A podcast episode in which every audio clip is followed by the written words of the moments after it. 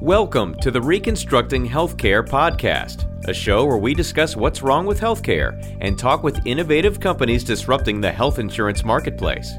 Join us as we explore strategies to help employers lower healthcare costs and build a better health plan. Now, here's your host, Michael Maneri. Okay, hello, this is Michael Maneri, and I want to welcome everyone to the Reconstructing Healthcare podcast. Today, our guest is Mindy Fink from EHIM. Mindy, welcome to the show. Hi, Michael. Thank you for having me. You bet. You bet. So, here's the game plan. You know, what we seek to do on this show is challenge the status quo and educate our audience on non traditional methods to either lower their healthcare costs or improve value for their employees. In other words, we, we try and debunk some of the nonsense that we're being sold by the healthcare industry uh, and give our audience some meaningful tips on how to actually lower costs. Sound like something you'd like to help with? I would love it. All right. To get us started, I'm going to read a brief bio about you and your company so the audience has some context about who they're listening to, and then we'll get right into it. Okay, Mindy Fink founded EHIM Incorporated in 1987 and has since driven the business to exponential growth as president and CEO of the company. Her leadership and development of EHIM's business model have earned Ms. Fink national notoriety and allowed EHIM to advance as one of the 25 largest pharmacy benefit managers in the country, servicing over 2.5 million people. A Michigan State graduate, Ms. Fink dedicates a great deal of her time to many national charitable organizations and is passionate about improving and giving back to the greater Detroit community. And I believe you're also passionate about golf too. Isn't that correct? A little bit. Love the game. Me too. All right. So you've been in the business for a while now. How did you get into the, the healthcare pharmacy industry to begin with? Well, the business, I started the business over 30 years ago, and my background is nursing. And at mm-hmm. that time, and it's still today, amazed. And I realized that my patients didn't understand their health insurance, that they didn't understand they could get reimbursed for their office visits way back then. I think some people don't really can, don't understand that today. But life altering things happened to me. I took a step back from my nursing career and decided to start a company to educate employees on what their employer had get, provided them in their health care. Over the first couple years of where I thought I was going to be a consulting company, uh, we immediately evolved into a third party administrator. And that in turn became a national pharmacy benefit manager. And about 30 years ago, we created EHIM's PBM network. Nursing to PBM. That's cool. entrepreneurship. Yes. There, there, you go. There you go. We always start our interviews at the macro level, and then we'll we'll get into you know more about EHIM's product and service. Prescription drug pricing through insurance is is probably one of the most misunderstood components of the healthcare cost equation.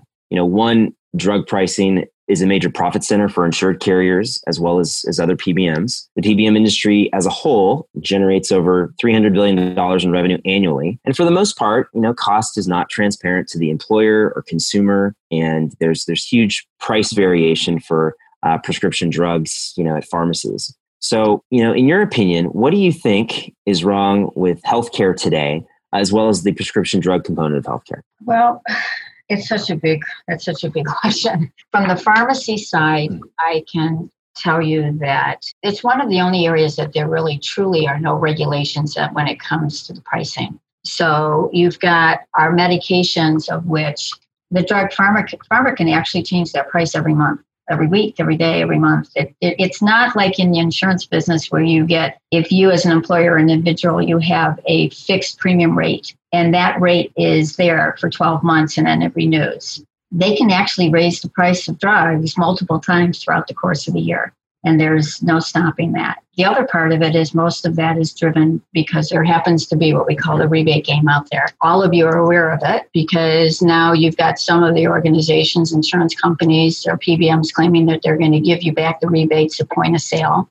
The reason why I went into this business is because I saw that the cost of drugs were high to begin with 30 years ago. Mm-hmm. And I felt through consumer education, we could start to educate individuals and realize that most expensive or the latest and greatest isn't always the best. There are all alternatives out there. We want people to be able to take their medication, stay compliant. The reason why they're on medication is they need it. But through consumer advertisement and through pharma wanting certain medications to be able and to try to be able to move market share, it's actually driven the cost of healthcare up to the point where it's it's it, it's unaffordable. So I think we need some controls in place. Well, I, I agree with that, uh, especially when you think about the fact that the government really isn't isn't even allowed to negotiate, you know, with the drug manufacturers. There could probably be some better regulations in place. Let's talk about your company. EHM is a pharmacy benefit manager or administrator, one of many in the marketplace. So tell our audience a little bit about how you're different, you know, what problem your model is attempting to solve. Well, I think our biggest differential is we're unique in the fact that we don't participate with pharmaceutical manufacturer rebates, and which means we ma- maintain our financial and clinical independence. So our only obligation is to our patients and their employers. We're not driven by increasing pharma's market share, which most of our competitors are. So what we try to do is we try to design what's the best program for the people that we serve. And that's through designing the appropriate formulary. And formulary management is where you place the tiers on drugs. And then it's a matter of what copay potentially somebody is going to have to pay as an employee. But there's formulary management, there's consumer education, and there's of course uniqueness of, of the non-rebates. So what we're doing is trying to treat the individuals that we're serving. We're also unique that we have always been 24-7 365 days a year in customer service centers. They are our employees. They're trained here. We're unique in the fact that the pharmacy network EHIM's network is our proprietary network. I've signed every single contract for over 30 years. So I don't lease or rent a network, which allows us to create custom networks for our clients. Maybe our mm-hmm. clients want us to create an opportunity for the local pharmacies or the, the our smaller third party pharmacies to be used appropriately, especially based on the rural area. They want to drive market share to the, you know, Smith's pharmacy versus the large chains we can do that because we own our pharmacy network. And the technology that we have is EHIM's technology. So I have a whole team of people, and throughout the course of 30 years that we've been in business, we've built a technology platform that allows us to do the customization that we need to do and allows us to create the reporting and provide the data mm-hmm. and the information to the clients that we serve and the brokers that have chosen to use us. You talked about a number of things there, and I want to dive into all of them really. First, let's start with the fact that you guys do not take rebates from drug manufacturers. You alluded to the fact that that gives you independence, you know, to act in the best interest of your clients. But let's be clear, the message that other PBMs that are taking rebates, they're saying the same thing they're saying, of course, we're acting in our client's best interest. So, can you talk a little bit more about how the act of taking rebates can maybe be a misaligned incentive and how it would result in something not being in the client's best interest? Well, it can truly be a conflict of interest. Let's explore that. Tell us more about how it can be a conflict of interest. Conflict of interest. So if I'm getting that money, making sure that an antibiotic is on my tier one, because that might not be a great antibiotic it's a very expensive antibiotic, and potentially Keflex is going to be able to be the same type of medication at a much lower cost. And the individual should be able to get Keflex as well as this more expensive drug. What pharma, from a rebate standpoint, is they're looking for me to try to move market share. And instead of having Keflex, which might be a, a more inexpensive medication and potentially even a generic or a low cost brand,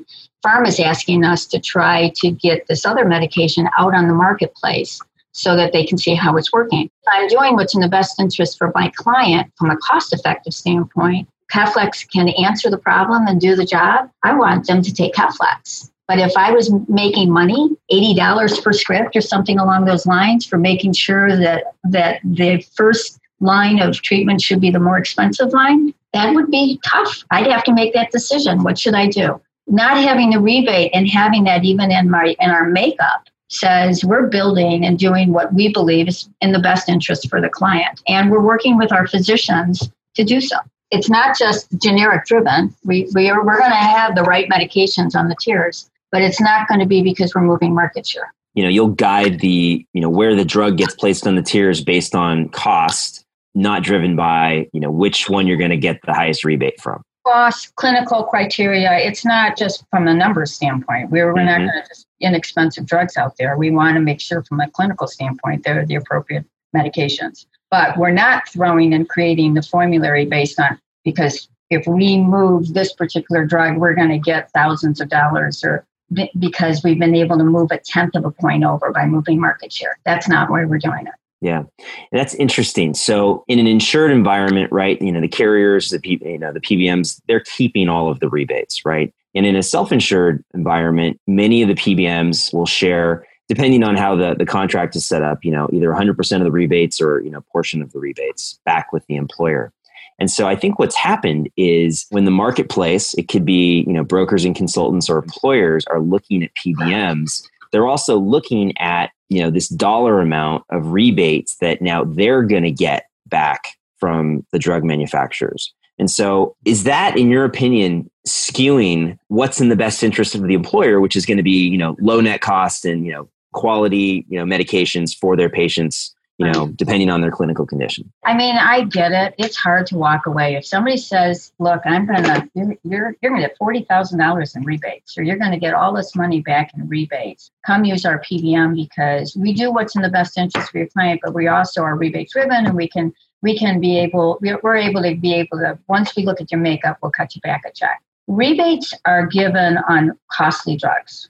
They don't give out rebates for inexpensive, low cost brand or generic medications. So, in order to get a rebate, you got to make sure that these expensive drugs go through are on your claim run. The rebates don't don't you don't get enough money back to reduce your overall aggregate spend. So what you have to be careful of is if sometimes it's too good to be true. It's, it's there's an issue there. You have to be careful that you're not going to, especially in self-funded, you're going to drive your overall aggregate cost up in order to get a piece of it back. It's you know, it's like going to to that that uh, twenty percent mark off store. Is there, are you getting twenty percent off the hundred percent? You know, the markup is hundred percent or one hundred and twenty percent and then it's that you know so it's it's that kind of you have to be careful of that because that's where the numbers are coming from. They're coming from driving up your overall aggregate spend in order for you to get some back. The challenge with a lot of the PBM comparisons that are traditionally done is it's spreadsheet driven and you're looking at discounts off of AWP plus these rebate guarantees. But probably most employers aren't realizing that, you know, the rebates are off of a higher spend or a higher, you know, unit cost drugs, which can in essence increase their costs. So the other thing that I look at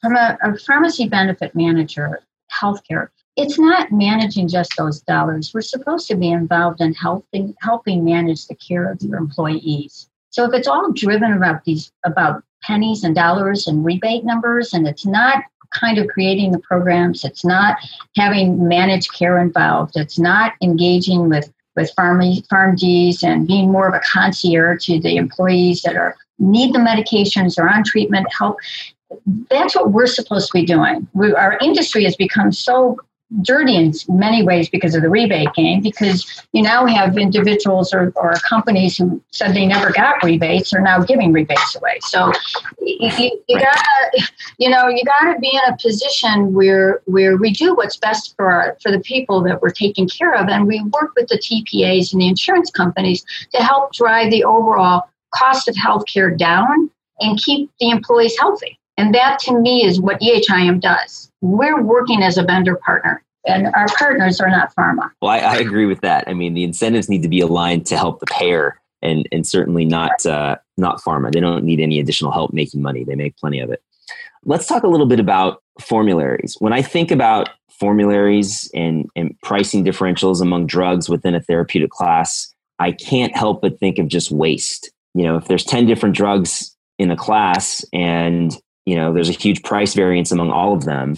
If they're therapeutically equivalent and they do the same thing and you have employees purchasing the higher cost drugs i don't think any employer who looks at their fixed costs would purchase things in that same manner. So talk to me a little bit about how you think about designing formularies to really be efficient from a payer standpoint. Well we've actually designed some essential benefits lists because of healthcare reform. You know you take a look at what each state is requiring, and we kind of put in that formula that medications are both cost effective to the employee and also to the point where that's what's applied to their maximum out of pocket and an employer and this is at the lowest level but the employer the responsibility of those medications being payable at 100% after an individual has met their maximum out of pocket you've got that group of medications. On a traditional basis, a larger basis, we're not worried about that as much.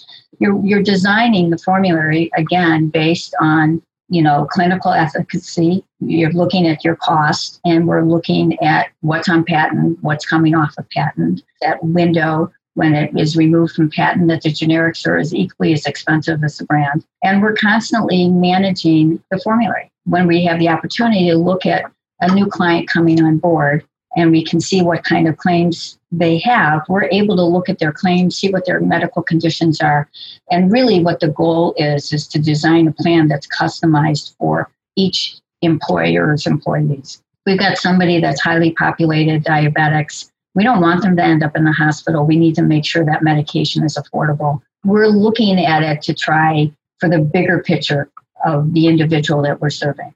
So that's how we do formulas what I thought I heard you say was just that you really do a custom formulary for each client. And so you don't have just one or two or three, you know, different formularies, you know, maybe, you know, one a little bit looser, a little bit tighter, which is what we see with other PBMs. You're saying that you actually do a custom formulary for each client. We do. We do. Interesting. So, talk to me a little bit about that. What goes into that process of, of designing a custom formulary? Well, first of all, we, we need to know the client, right, and be able to get an yeah. idea what their claim information is. And sometimes that's just not available. Maybe a client's coming from a fully insured world and no data on that. And then what we'll try to do at that point in time is bring the client in and try to create a three to five year business plan with them. So, mm-hmm. by first trying to mirror as best we can what they currently have and then as the claims are coming in, and in the first year, we're able to, we then will take a look and be able to slice and dice that data and go back to the broker with their employer. And we're involved at the table if, if the broker will allow us and kind of go through these are the changes we would, would like to make the, the true data or the population and the claim utilization of your employees. We also will put in a disruption. We'll look at the disruption that if we're going to suggest something and it's going to cause a huge disruption and a morale issue to the to the, their employees, that's the last thing we want to do. Mm-hmm. But we'll educate the consumer, meaning the employer, on the alternatives that they have. And we kind of slowly but surely, the employees trust us. They're, we're here 24 7. They call us and we're working with them on, on alternative medications if we need to do that. But that's how we build it. We crawl, walk. It's a crawl, walk, run. Okay. We don't, don't, want to run right away because we don't want to hurt the client unless that client gives us that permission and we have enough data to do so. But we crawl, walk, run it. That I just like the the education process to be able to to highlight you know to an employer where some of the waste is and what the opportunities are. I want to get into one thing you said that makes you guys different is really your your clinical programs and approach. And if you think about a physician right a physician you know who's trying to treat his or her patient you know prescribing a medication that they think might help them with you know whatever condition or malady they have. Physicians aren't trained on cost. Most of them aren't aware of what drugs cost and you know whether or not they're prescribing the cheapest one or the most expensive one. So how are you engaging with physicians when you see that there's an opportunity for a patient to be on you know an alternative therapy. Normally that comes down and we'll get into the specialty drugs because you know a lot of the companies will turn around and say you know we do prior authorizations mm-hmm. and that stops when a drug is at the pharmacy you need pa you need certain clinical criteria to review that. We kind of go the, to the next step and that's a certain level of medications where you need to have those those PAs. You also have through our through some of the portals, the physician portal we'll build, we're building right now that will allow a physician to take a look at the ID card that our card holders have and be able to mm-hmm. go in if they wanted to to see where that drug falls in that tier. So right at the time of writing, they'll know what kind of alternative medications they are we're not here to tell the physician what they should and shouldn't write for. They're the physicians. I totally respect that.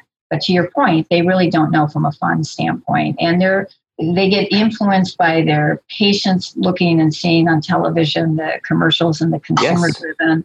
They get influenced by pharma, who's where you used to get the free samples, now you're getting coupons that they're dropping coupons off, and and that's all driven by organizations like the PBMs of the world that are selling back or aggregators that are selling back the data. And through that, when they sell back the data, they're able to target that particular physician to try to help move market share. So, you know, it's a catch 22. The physicians are being fed one side and and they know they need to keep the cost down for their patients. So we're trying to pro- provide a easy means for providers to be able to reach out and work with us. Let's talk about specialty. They're obviously a major cost driver, you know, within within pharmacy trend. You know, I've read a lot about uh, some of the new gene therapy and immune therapy drugs are good examples of what appears to be coming down the, the specialty drug pipeline. I believe Yescarta was priced at 373,000. Kymriah has a price of about 475,000 and that data may be a little bit old. You know, what are you doing to help employers, you know, manage specialty drug costs? Because these these costs, I mean, they're starting to look like hosp- you know, large hospital claims, you know, when you look at their their actual annual spend. Well, we've been really fortunate in the way we manage specialty drug trend. Actually, our trend for this for 2017 is at 6.4% against the uh, national average of 18.7%. Actually, last year was even better. But the reason, a good reason why we're able to do this is again, without partnering with pharma, mm-hmm. it allows us to work with pharma in an opposite direction and try to one we're building the formulary based on cost effective even specialty drugs because mm-hmm. as you just mentioned there's one for 400000 another one that before it went on market that might have been 4000 uh, suddenly that $4000 drug feels pretty good that's right. That's right. But you know it was there before they released the, the more expensive drug so we're busy again building the formula as it a formula as it relates to cost effective and true clinically proven specialty drugs. We're also independent that we don't own a specialty or I don't own ownership or part of a specialty provider or facility, um, which allows us to again create a formula that's in the best interest of the client and not because I'm stacking that medication or I have the exclusive to dispense that medication. Let me stop you there just just because that may be something that that not everyone is aware of that some PBMs own their own specialty pharmacy, mm-hmm. right? And so they're making margin on any drug that gets pushed through their specialty you know pharmacy so they may have a misaligned incentive right okay so you do not own a specialty pharmacy so that there's no uh, conflict of interest to say for you and i believe that helps us keeping our the trend down we we mm-hmm. also work with with the different programs that are out there to get the medications into our clients hands um, either at a reduced or, or zero cost by working with some of the pharmaceutical companies to get some of these expensive drugs out there if clinically it is necessary. So we've been able to, and we talked about, you know, I've talked about with others people, it's like that secret sauce. But because we have PharmD and we're working, PharmDs here and physicians here, we're working clinically to work with pharma to try to get these specialty drugs down, but not to deny the patient in getting them. Got it. And so, you know, to to summarize that, because you you did say that your your your specialty trend was six percent relative to the marketplace, which is around eighteen percent, and and certainly we do see that in the claim spend. And so you're essentially saying, you know, because you're independent, because you don't accept rebates, you're able to either negotiate better deals or take advantage of some of the the drug manufacturer incentives or coupons that allow employees to to get the the drugs at a lower cost. That's a good part of it. And that's also i mean we're working the system for the consumer. Right.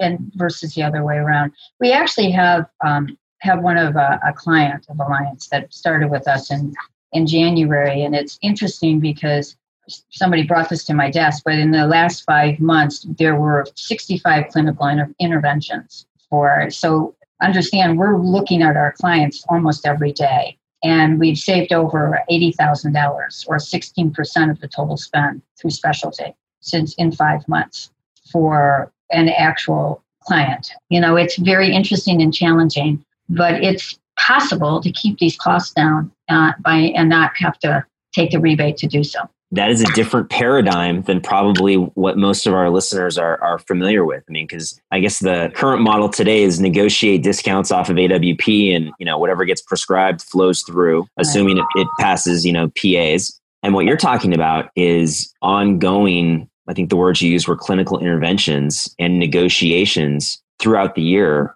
you know, on a case by case basis with with those specialty medications and vendors. It is. And our team is actually working with the individuals who are taking the medications to make sure they're taking it. You know, we're also not going to have and have an employer pay for a medication, um, and Hep C drug that might have been $100,000 and let's say we're able to get that medication and the individual is supposed to be taking the drugs and it's not costing anybody anything we're, we're, we're actually making sure the individual is still taking the drug yeah. or sometimes you get charged the $100000 and you never know if your employee took the medication or not because it's like in three months you have to take it once every three months in our circumstance they wouldn't be even taking the medication we're able to divert that cost but if we weren't we would still, and even if we did, we still will work with the individual employee and make sure they are taking their medication. And if they're not, find out why. Got it. So, just from a consumer standpoint, trying to understand what that feels like. So, your clinical team is reaching out to the patient, just checking in, saying, mm-hmm. you know, you know, you're still taking the medication, everything working well, et cetera, et cetera. Exactly. How do patients feel about that? do they you know see that as a positive from a, a, consumer experience standpoint i mean what sort of feedback do you get from these employees and patients nothing but positive i mean they you know the only time i've ever heard a negative might have been my team might have jumped the gun trying to work with somebody before the client really knew that had announced that we were we were coming on board and then afterwards we still saved them over $200000 and they you know we they've been a client of ours for a dozen years this particular company i guess i had a quote that what was it? Um, the group has referred to our pharmacy department, quote unquote, as the next best thing since Vicro. So, you know, we're here 24 7. If an employee needs something, they're, they're calling us and we're, we're, you're not hitting two, you're not hitting automatic, you're getting a human person coast to coast. We are always available for you guys how bad can that be? I, mean, I can't imagine anybody complaining. No, no, not at all. Not at all. Let's talk about just from an employer standpoint. I mean, there's lots of, of PBMs in the marketplace, and, and we've touched on some of the things that I think make you guys unique. But employers are always going to be focused on cost. And so when you're looking at a prospective employer, what are the typical savings that you know you think you're able to generate or manage their trend from you know whatever it is down to a certain level? Can you give our audience just just based on your experience and book of business you know working with your with clients and prospects? Well we've actually been able to reduce our our spend if i'm not mistaken.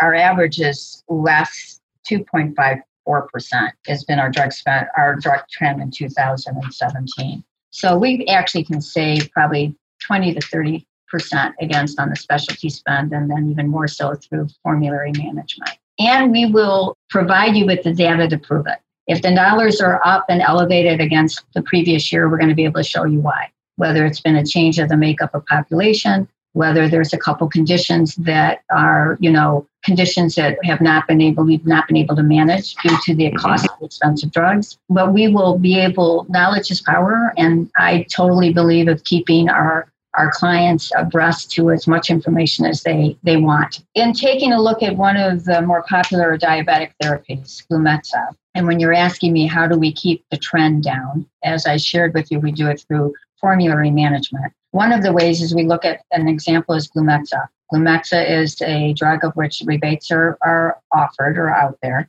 The monthly cost for that particular drug is $1,600. Metformin ER is $25. On our formulary, we'd be looking at metformin ER to be more of the preferred drug, not Glumetza. Usually, the people who, and you know, I'm, I can not say I'm a doctor, so I, but you tend to, physicians tend to write for the latest and greatest drugs and they take them off of the drug that they were on, which was metformin. Metformin used to be a drug that there that was a rebate drug. It was a very popular medication. It's still a very popular medication. Sure. But it isn't necessarily the medication that that manufacturer is push, pushing today. If you were to present this scenario to any CFO, I can pretty much guarantee you that they would say, okay, that makes sense. What doesn't make sense is when you have a $25 drug and you have an equivalent that does the same thing. And correct me if I'm wrong, but there's no evidence that it does anything better than metformin, correct? Correct. Right.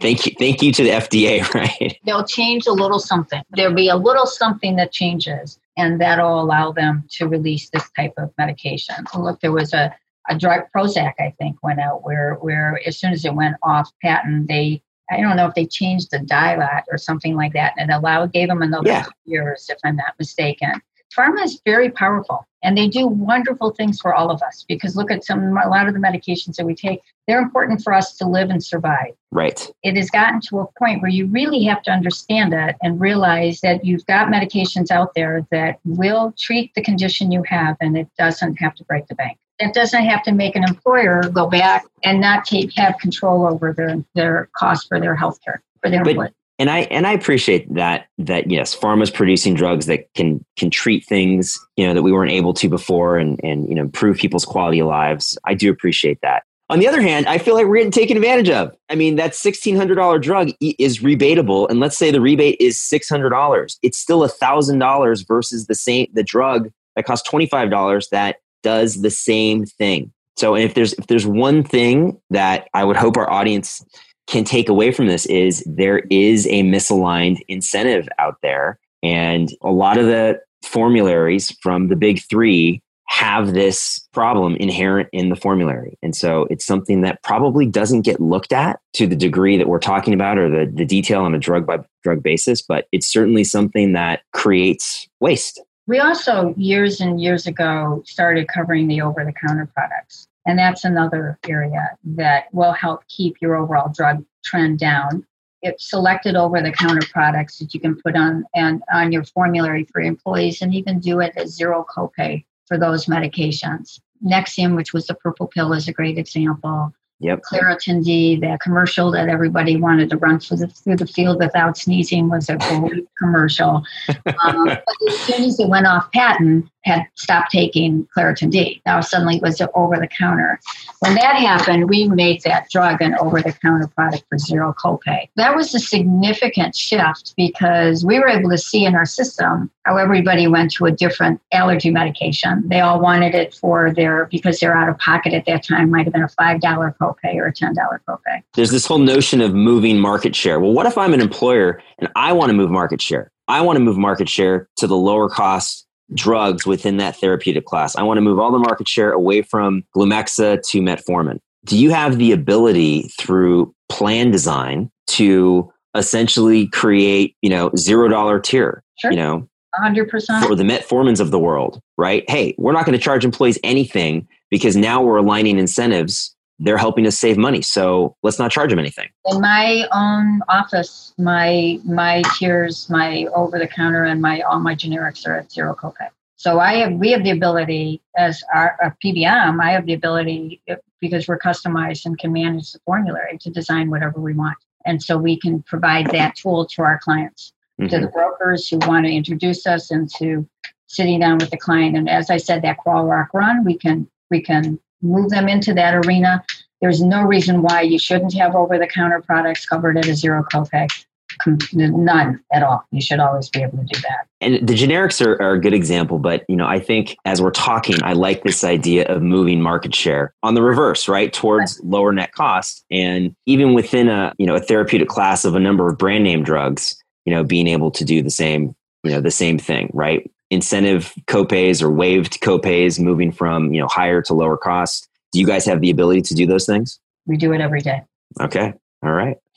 Mindy we haven't talked about fees. Mm. So how do you get paid? We've interviewed a number of pbms on on this podcast and you know we've kind of explained the model right? There's the black box traditional model where a margin gets added to every single drug that gets purchased and pushed through the plan. And then there's pass through model which is you know there's a you know PEPM fee structure. So how do you guys charge for your services? Similar. I mean, we charge a per transaction fee, or we charge a per belly button fee, or a per employee fee. It's a fixed fee, but the fees are are disclosed for every one of our to every one of our clients. Great. And does the employer have the option if they want a PEPM versus a um, you know a transaction fee? Yes, and we'll show them how that what the option is and how that would work.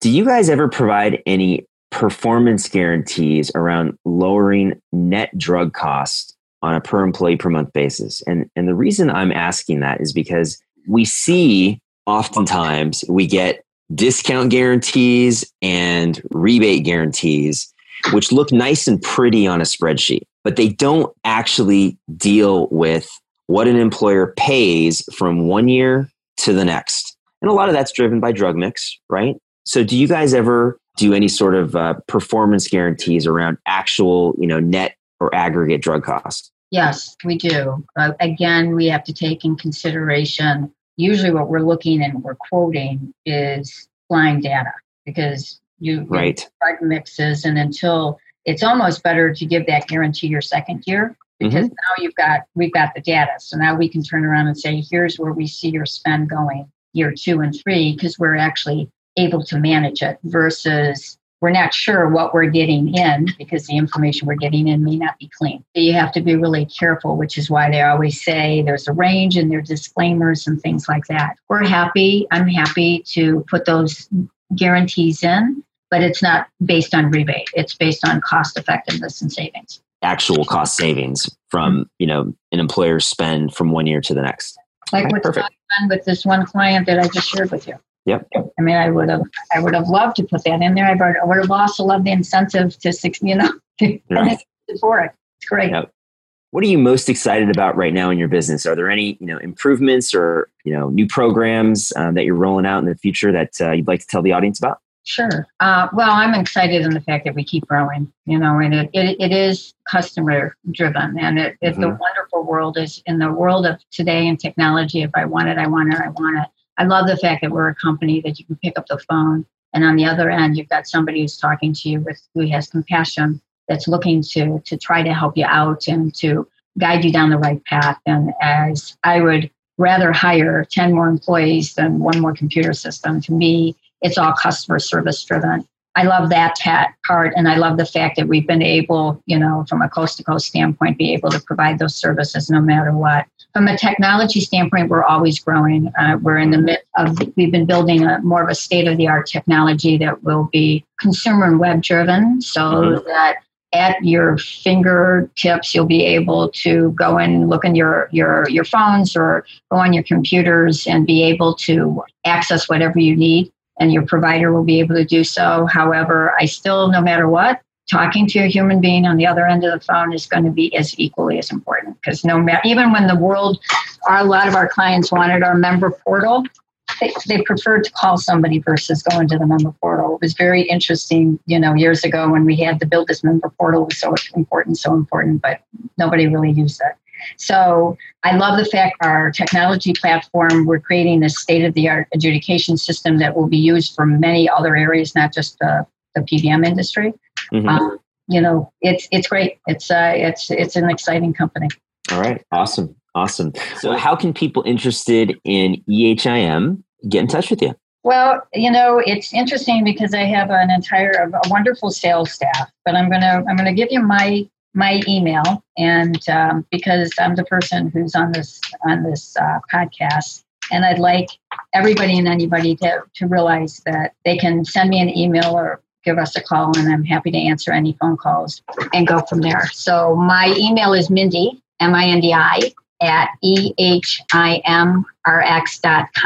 And our phone number here is 248 948 9900 and I welcome any calls that anybody wants to uh, to uh, pick up the phone and talk to me. It'd be my pleasure. Awesome, awesome, and we'll definitely post the website information, you know, in the show notes after this episode as well.